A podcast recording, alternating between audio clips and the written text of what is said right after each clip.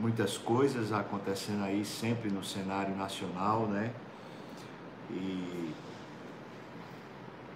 parece que uma das grandes bênçãos que está acontecendo agora é um uso muito mais efetivo, né, de medicamentos aí para abençoar os, os irmãos e pessoas que, que pegam a, a Covid, né, e já logo no começo podem tomar medicamentos, eu acho que são um excelente avanço, né?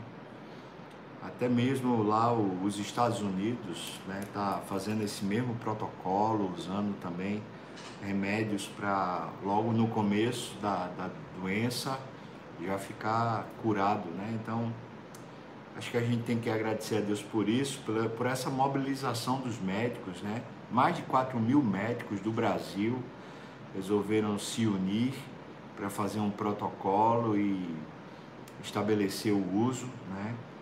É, estados que estavam em calamidade, como por exemplo Pará, né? começou a usar medicamentos e, e houve o chamado milagre de Belém, porque até os leitos ficaram vazios no hospital e não foi por causa de morte, foi por causa de cura, né?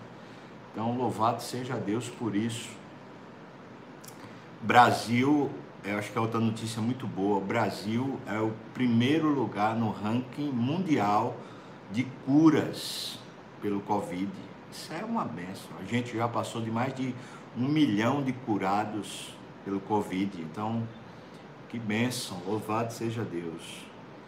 Uma notícia também boa é que a região norte e nordeste do Brasil está sendo considerado como é, quase, né, praticamente pós-pandemia, como se, é, até por causa do clima no, nessa região, né, ele já perdesse mais a força e a gente já começasse a viver uma nova época. Então, irmãos, é, é muito bom. Tudo que eu estou falando aqui está baseado em reportagem, não é da minha cabeça. Então, a gente tem que louvar a Deus por isso, né? É, obrigado por isso, Senhor. Ao mesmo tempo, na região sul, especialmente sul, também o sudeste, o centro-oeste, mas especialmente o sul, começa a, a, ter casos mais graves por causa do clima também, né? Então a gente orar por isso. É, no Rio Grande do Sul, algumas cidades ali onde, onde realmente fica abaixo de zero, o surto está sendo mais forte e a gente pode orar por isso, né? Inclusive alguns prefeitos, né? Tem clamado ao, ao governo federal que envie medicamentos para lá, para o socorro. Então, vamos orar pelo nosso país, pela nossa nação. Além disso, acho que o cenário político, né, porque isso é um cenário mais, é, mais da área de saúde, mas aí no cenário político, a gente orar aí pelo, pelo pronto restabelecimento do presidente, né, está doente e parece que ele está bem. Orar para Deus abençoar a, as casas né, legislativas do Brasil e Deus abençoar também os nossos juízes, né, os, os do Tribunal Federal e também os de, das demais, é, dos demais fóruns né, de, do, do Brasil. Então, que Deus abençoe.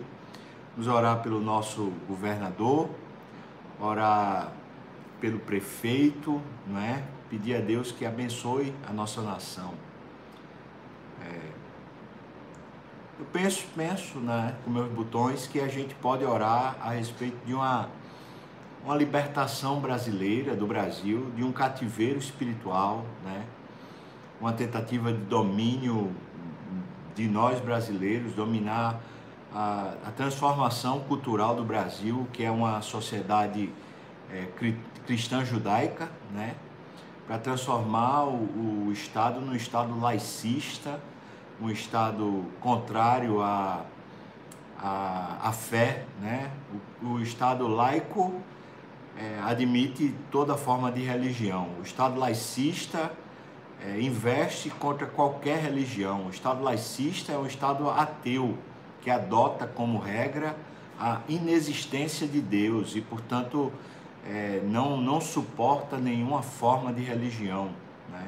é contrário à religião. E é, de, de muitas formas tem se tentado introduzir no Brasil uma cultura não só laicista, mas uma cultura também permissista, né? uma cultura que é, a moral é relativa, a ética é relativa, uma vez que os fins podem justificar os meios. Então, é, se o fim for bom, vale tudo. É mais ou menos isso, né? Essa ética é, permissiva que é, deixa que os fins justifiquem os meios. Então, a gente orar por isso, né? Eu acho que é um campo de batalha espiritual. O que é que você acha? Para mim é um campo de batalha espiritual. Essas essas correntes, né? essas amarras que tentam tomar a cultura brasileira, né? E está tentando entrar especialmente né, na formação da juventude, nas universidades. É, é uma tristeza. Na minha época, eu fui para a universidade, eu já já tive que lutar um pouco com essas questões, né? É, mas ainda não era tão forte como, como é hoje, né?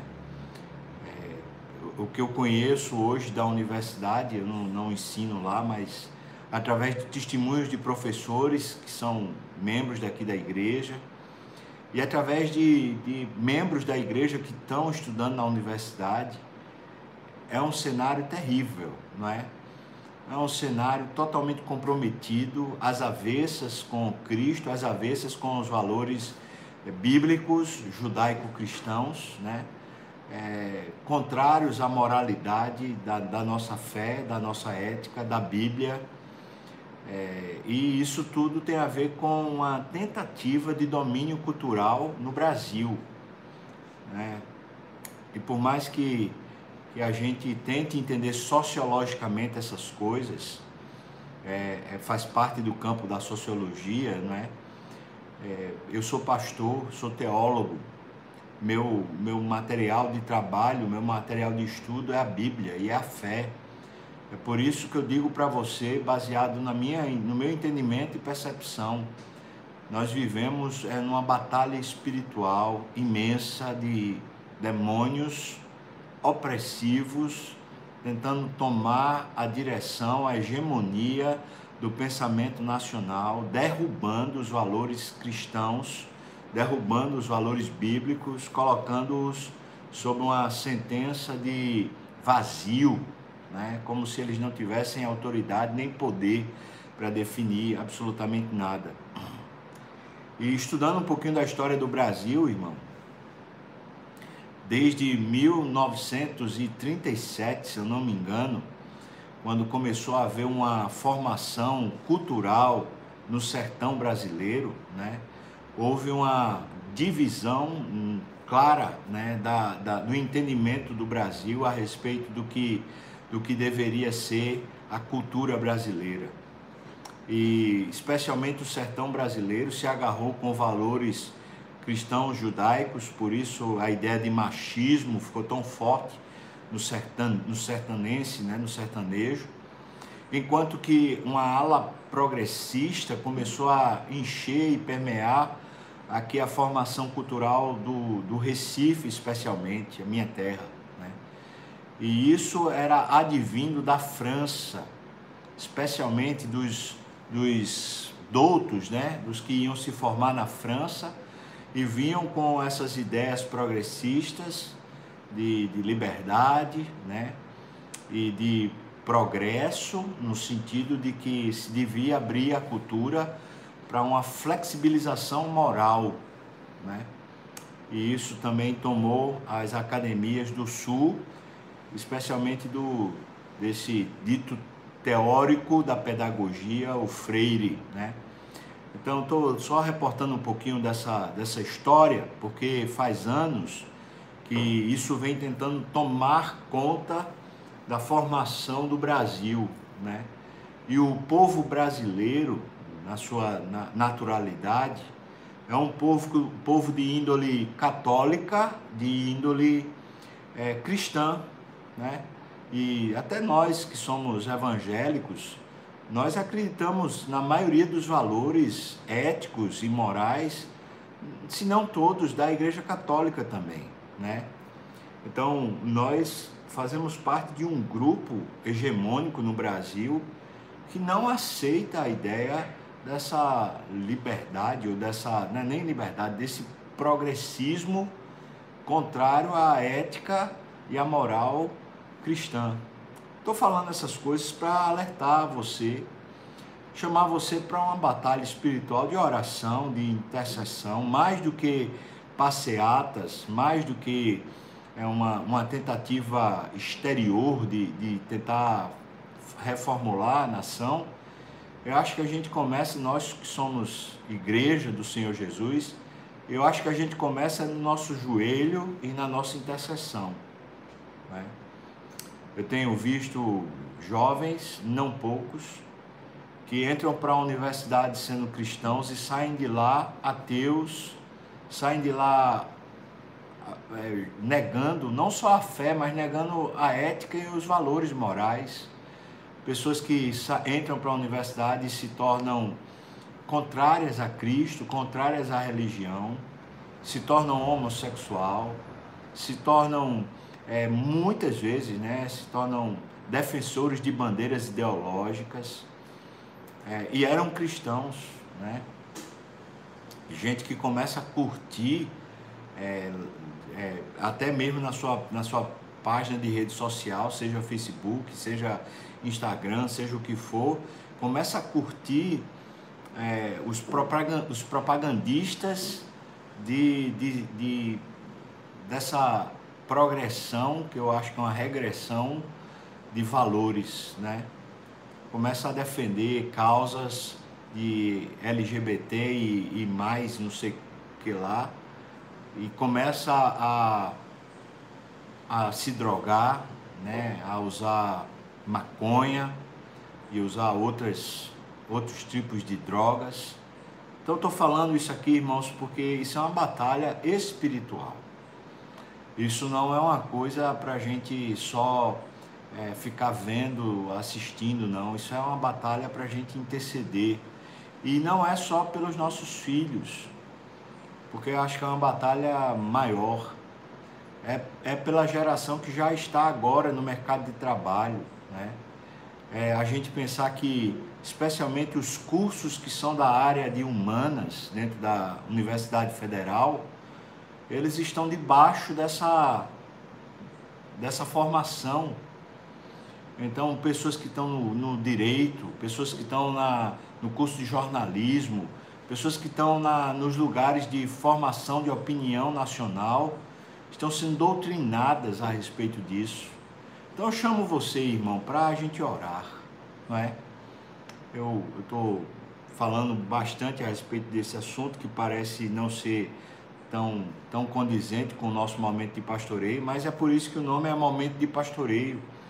É para chamar o rebanho do Senhor para a direção do pastor, o pastor Jesus. Então, ah, acho que Jesus está vendo isso e está chamando a sua igreja para se posicionar.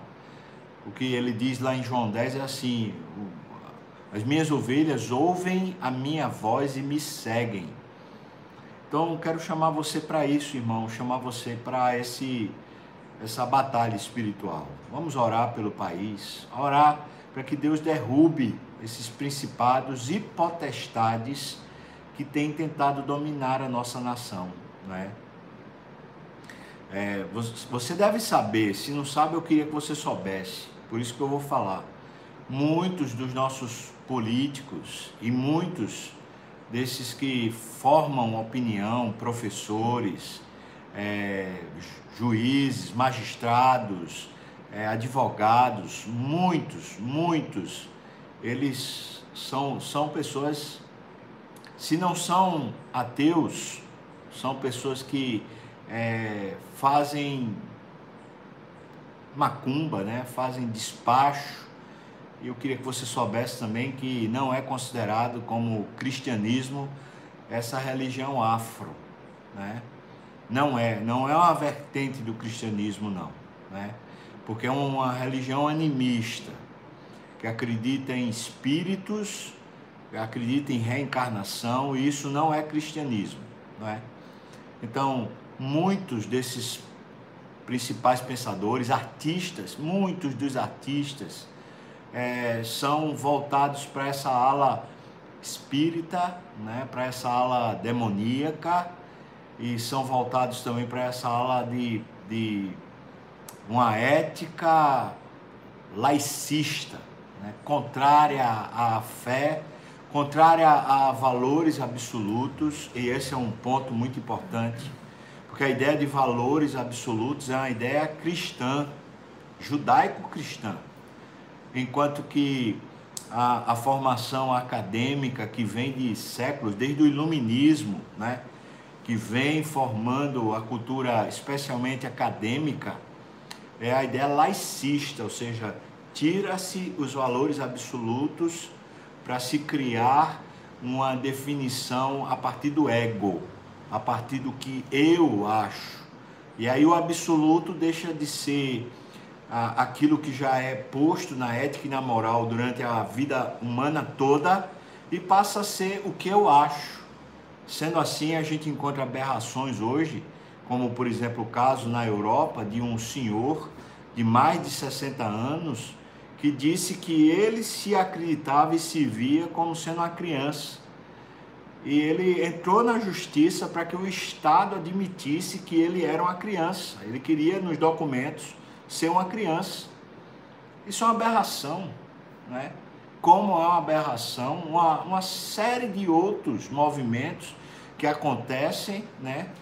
Que acontecem contra valores absolutos. Por exemplo, a Bíblia diz que Deus fez homem e mulher. Acabou-se. Não fez terceiro gênero, não fez. Então é uma ideia totalmente arbitrária, contrária à natureza, contrária à ética natural, à imposição de qualquer outra ideia. Né? Eu estou falando a imposição. Né? Então a gente é, vai às vezes sendo levado por novelas, por filmes, por artistas nas suas lives, né? Nos seus shows, nos seus comentários, por jornalistas tendenciosos, por matérias tendenciosas.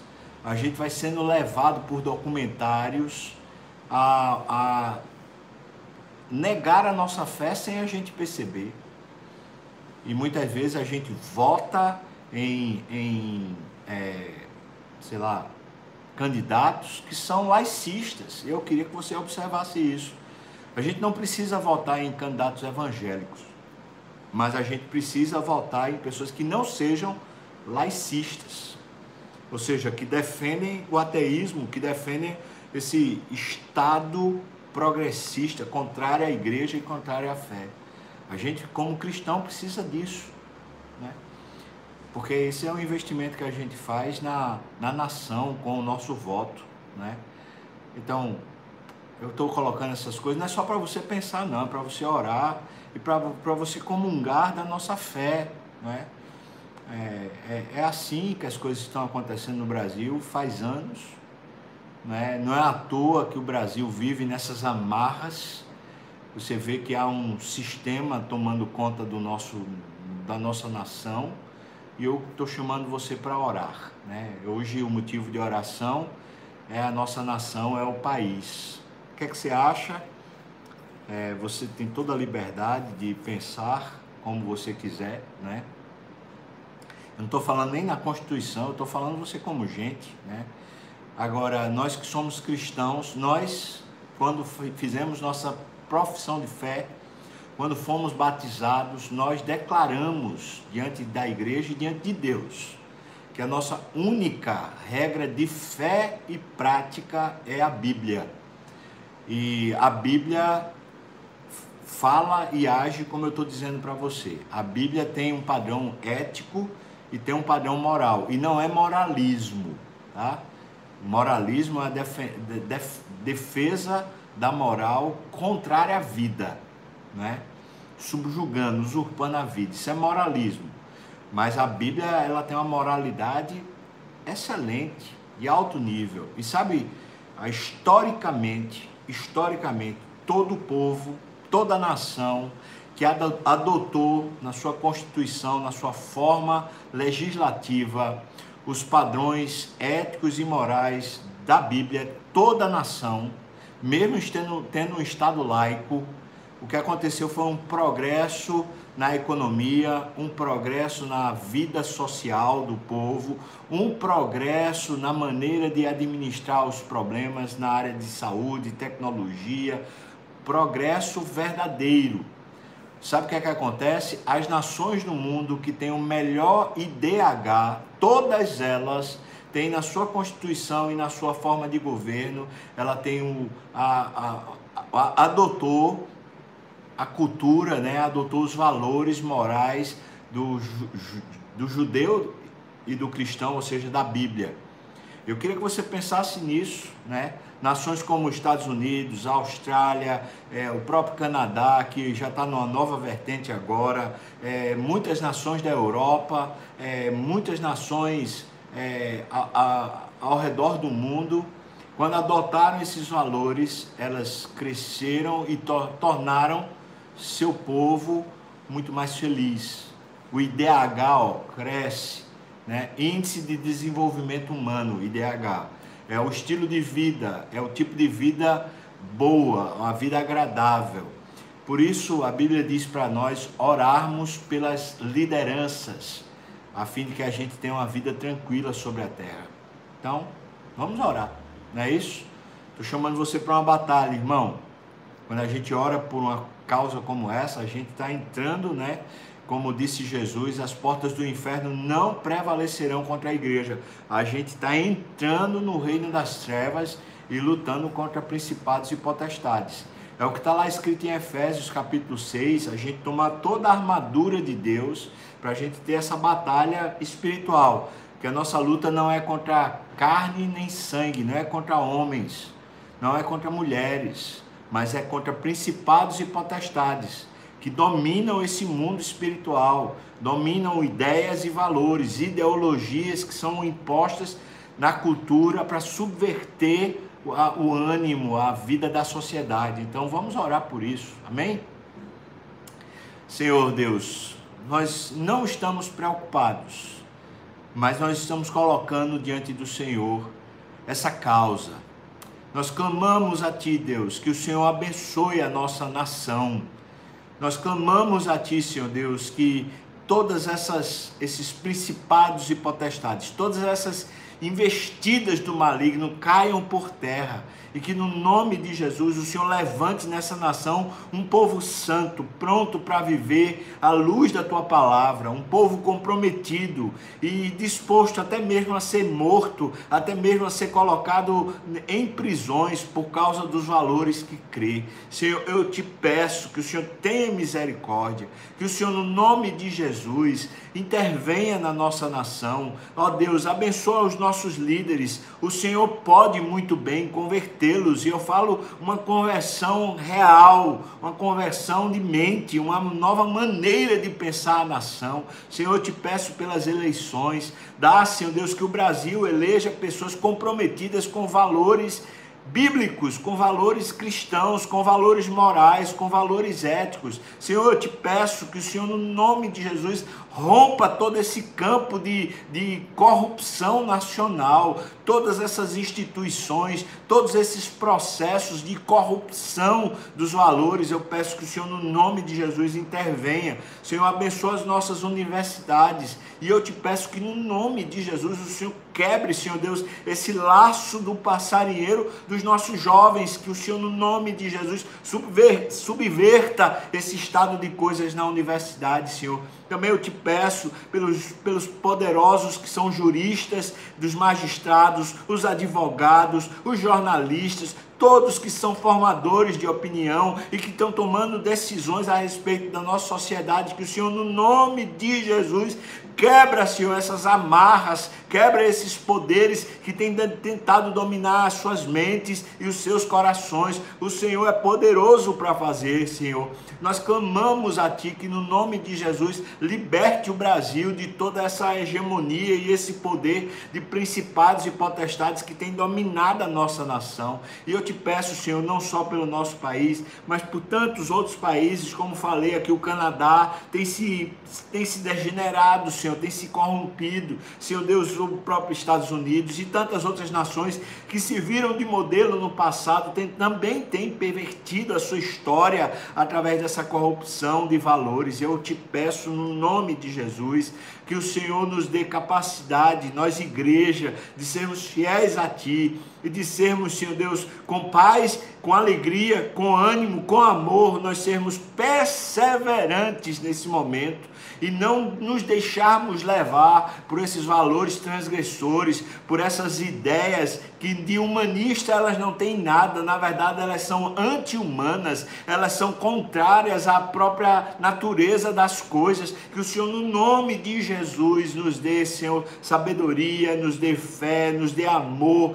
para termos um real comprometimento com a tua palavra, com o teu reino. Que a tua igreja, Senhor Deus, seja sadia e cresça e se fortaleça para viver no campo de batalha real, esse campo contra os principados e potestades, contra o reino das trevas. Senhor, traga salvação, muda a maneira dessa nação viver, Senhor. Tu podes fazer infinitamente mais e nós estamos na brecha, nos colocando agora diante do Senhor clamando, Deus, intervenha para a glória do teu nome, Senhor Deus. Abençoa os nossos jovens, Senhor Deus, esses que já são cristãos, que estão entrando para a universidade, que já estão na universidade. Senhor, abençoa todos que são professores e são do teu povo. Que eles sejam ali, Pai, um, ponto de ancoragem, um ponto de firmeza. Que a história deles, que as decisões deles estejam sobre a rocha. Faze-os testemunha da tua vida, Senhor Deus. Abençoa também os nossos magistrados, todos que são cristãos.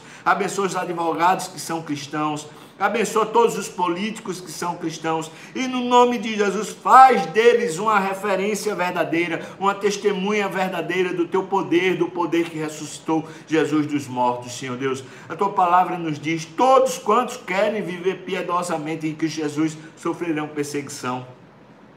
E eu peço que o Senhor nos dê poder, poder espiritual para enfrentarmos, Senhor Deus, qualquer fonte de perseguição, qualquer coisa que queira nos roubar a paz e a alegria, que queira nos prejudicar, que queira oprimir, que o Senhor, no nome de Jesus, nos dê poder, esse poder que ressuscitou Jesus dos mortos. Abençoa a tua igreja, Senhor Deus. Também pedimos pelos que estão doentes, que o Senhor, no nome de Jesus, os recupere. Obrigado por tudo, as boas notícias que estão acontecendo no país a respeito dessa melhora geral do, do estado da, da, da, da da pandemia, Senhor, obrigado. Senhor, pedimos aqui pela nossa terra, se for da tua vontade, faz com que os cultos possam ter mais pessoas, Senhor Deus, que se abra mais, se isso for da tua vontade. Eu estou pedindo ao Senhor, o Senhor é que sabe o que é melhor para o povo, é melhor para a saúde do povo. Então eu coloco diante do Senhor o nosso desejo, mas que o Senhor faça conforme o seu conselho e a sua sabedoria.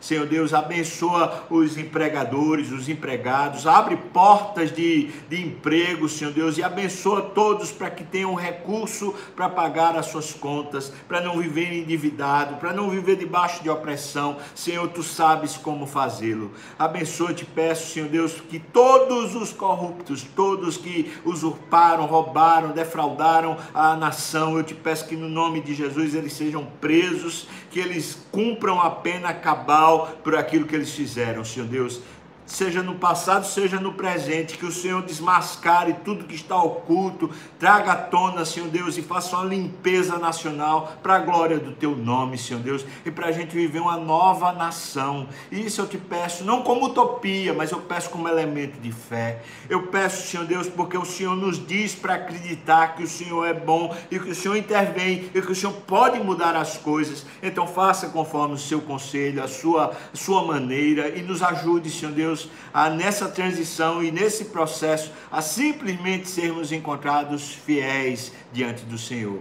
Pai, tudo isso eu te peço no nome de Jesus. Amém e amém. Irmãos, o salmo que a gente vai ler é um salmo que tem a seguinte redação. Eu vou só dar uma interpretação geral. A seguinte redação: Quando o povo de Deus abandona a sua fé, abandona o seu Deus, o que resta para ele é ele ir ser cativo do diabo. E se a gente não batalha espiritualmente pela nossa fé, espiritualmente, espiritualmente, quer dizer, debaixo de oração e sendo fiel a Deus, perseverando na fé, se a gente não batalha espiritualmente, a gente vira cativo. E o Salmo 79 é um salmo que, que Asaf está orando a Deus por causa do cativeiro que chegou a história é o cativeiro babilônico que tomou Judá e tomou Jerusalém, destruiu as muralhas de Jerusalém, destruiu as casas de Jerusalém, destruiu o templo em Jerusalém, ou seja, a nação toda foi dominada por um cerco e por um império que era na época uma própria expressão do satanismo. Ou seja, Nabucodonosor era visto como sendo o próprio diabo na terra por causa das temeridades, por causa das arbitrariedades, por causa da sua vida contrária a Deus, o Nabucodonosor era tão arrogante que durante sete anos ele teve que comer pasto como se fosse uma espécie de fera do campo. Sabe por quê? Porque Deus assim mandou para, de alguma maneira, puni-lo por causa das suas arbitrariedades. O profeta Abacuque, quando sabe que, que a Babilônia está vindo tomar é, Jerusalém, ele clama e diz: Deus, como é que pode uma nação que é tão corrupta, que é tão perdida, como é que pode ela dominar aquele que é teu povo, depositário da fé?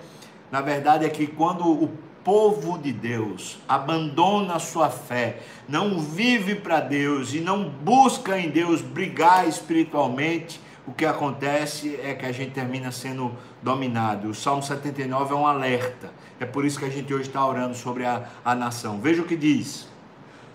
Versículo de 1 a 4, ele diz: Ó oh Deus, as nações invadiram a tua herança, profanaram o teu santo templo. Vê só, profanaram o templo, lugar da habitação de Deus. Reduziram, reduziram Jerusalém a um montão de ruínas. Destruíram os marcos que caracterizavam a nação cristã ou a nação de fé em Deus. Destruíram.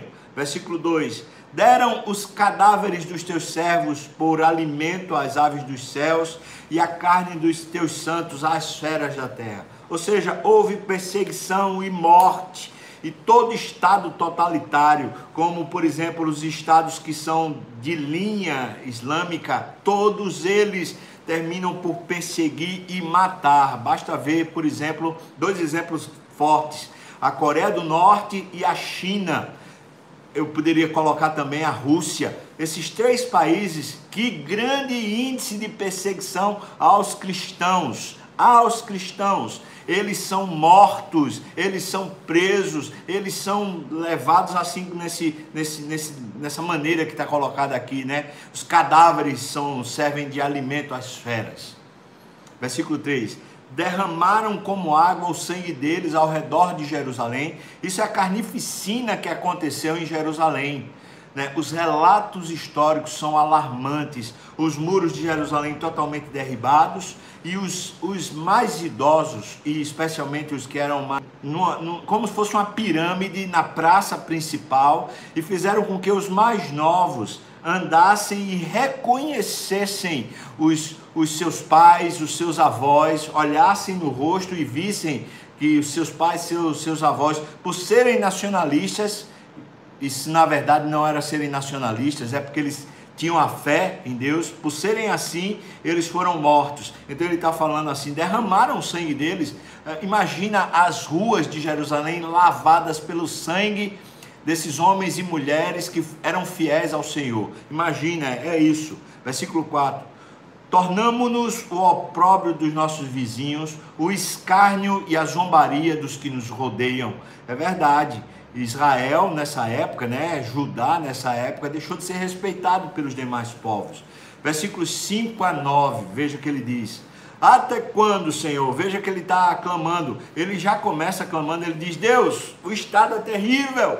Né? A gente está sendo dominado, está sendo morto, destruído, Senhor. Versículo 5: Até quando, Senhor? Será para sempre a tua ira? Arderá como fogo o teu zelo. Ele sabe que isso é um tratamento de Deus com um povo que muito tempo foi advertido pelos, pelos profetas, dizendo: voltem a buscar ao Deus de verdade, deixem de ser idólatras, abandonem as práticas pagãs, voltem-se a Deus. E os profetas anunciaram que viria o cativeiro, mas eles simplesmente não ouviram a voz dos profetas, nem a voz de Deus, e terminaram sendo dominados. Então, ele sabe, o, o, o Asaf sabe que aquilo ali faz parte da correção de Deus. Então, ele diz: Até quando, Senhor? Versículo 6 Derrama o teu furor sobre as nações que te não conhecem e sobre os reinos que não invocam o teu nome. Ele está clamando, isso é um pedido. Derrama, Senhor Deus, pune esses que estão de alguma maneira tentando destruir a gente. Versículo 7. Porque eles devoram a Jacó, Jacó é uma expressão sobre o povo de Deus, eles devoram a Jacó e lhe assolaram as moradas. Veja que é uma batalha, mas é uma batalha espiritual. Ou seja, o cerco que tomou Jerusalém, matou Jerusalém, fez as pessoas morrerem de Jerusalém e de Judá. O Asaf está dizendo: Senhor, isso é espiritual. A gente sentiu na carne, mas é espiritual, é um problema de fé, né? Por isso ele diz: Eles devoraram Jacó e lhe assolaram as moradas. Versículo 8: Não recordes contra nós as iniquidades dos nossos pais. Os nossos pais te abandonaram, então a gente quer agora ter uma aforria disso. Apressem-se os nossos encontros, ao nosso encontro as tuas misericórdias, pois estamos sobremodo abatidos. Deus, por favor, intervenha. Essa é a oração, esse é o pedido. Versículo 9. Assiste-nos, ó Deus. Assiste-nos, ó Deus e Salvador nosso, pela glória do teu nome. Livra-nos e perdoa-nos os pecados por amor do teu nome. Que oração poderosa. Deus nos assista. Vou dizer para você que aqueles que foram levados cativos para a Babilônia, né?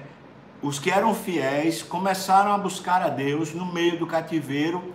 Eles começaram a criar as sinagogas, daí veio a sinagoga, e começaram a buscar a Deus desterrados.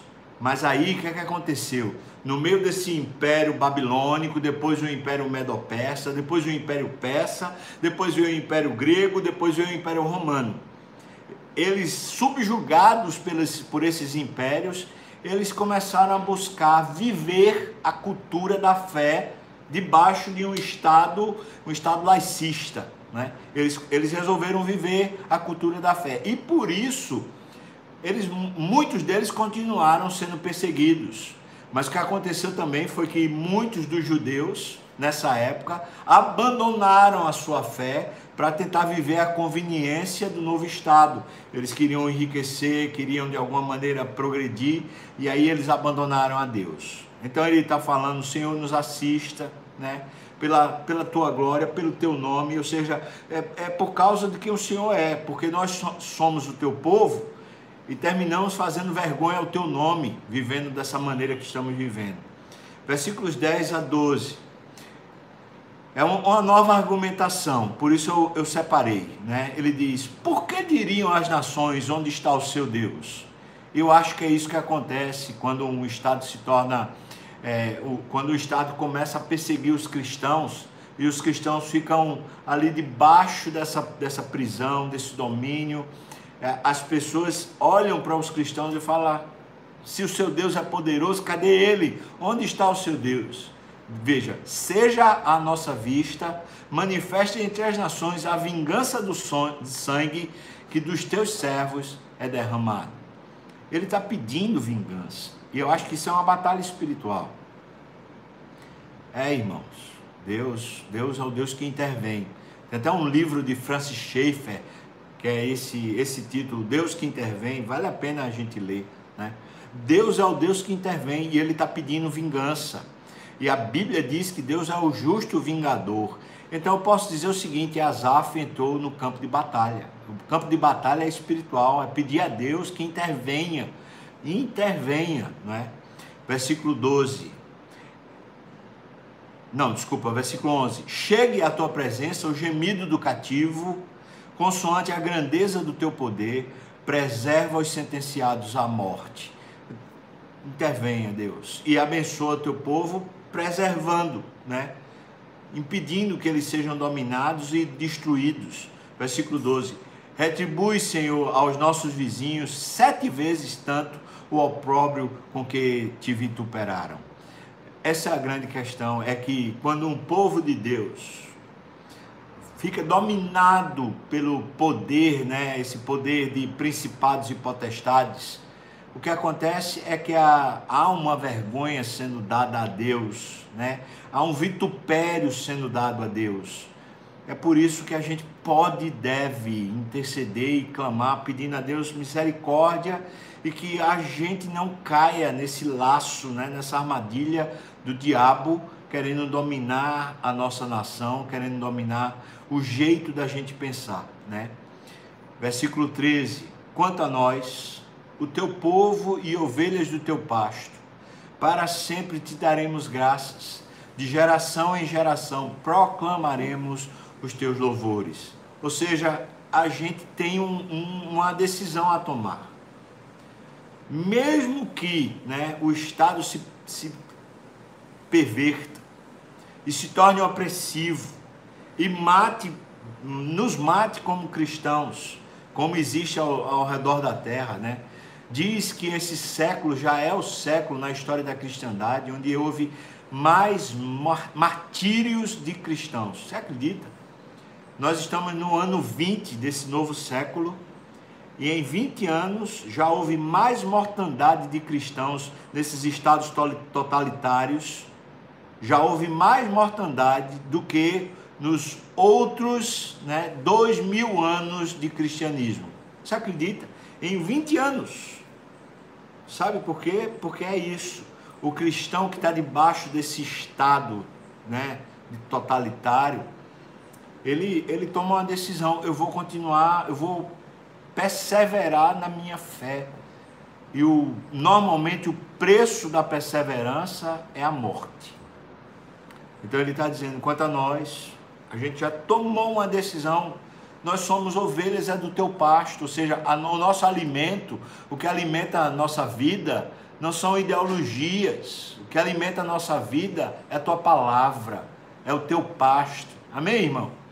É isso que alimenta a nossa, nosso compromisso, a nossa fé, né? Somos o teu povo, ovelhas do teu pasto, para sempre te daremos graça. Nós vamos agradecer a Deus mesmo passando pelas maiores lutas e pelas maiores dificuldades. Irmãos, Salmo 79 é o povo pede castigo contra os inimigos. Vamos pedir a Deus vingança. O nosso, o nosso povo, o povo brasileiro, tem sido extremamente perseguido, é, tem sido oprimido por causa dessas constantes investidas de principados e potestades aqui no nosso estado, no nosso país. A gente pode orar e pedir a Deus vingança, pedir a Deus intervenção. Eu estou pedindo, eu estou pedindo. E quanto mais eu sou desafiado a viver essa fé que ressuscita, eu peço a Deus que ressuscite a nossa fé. Que Deus abençoe muito a sua vida. Vamos cantar essa, essa última, esse último momento?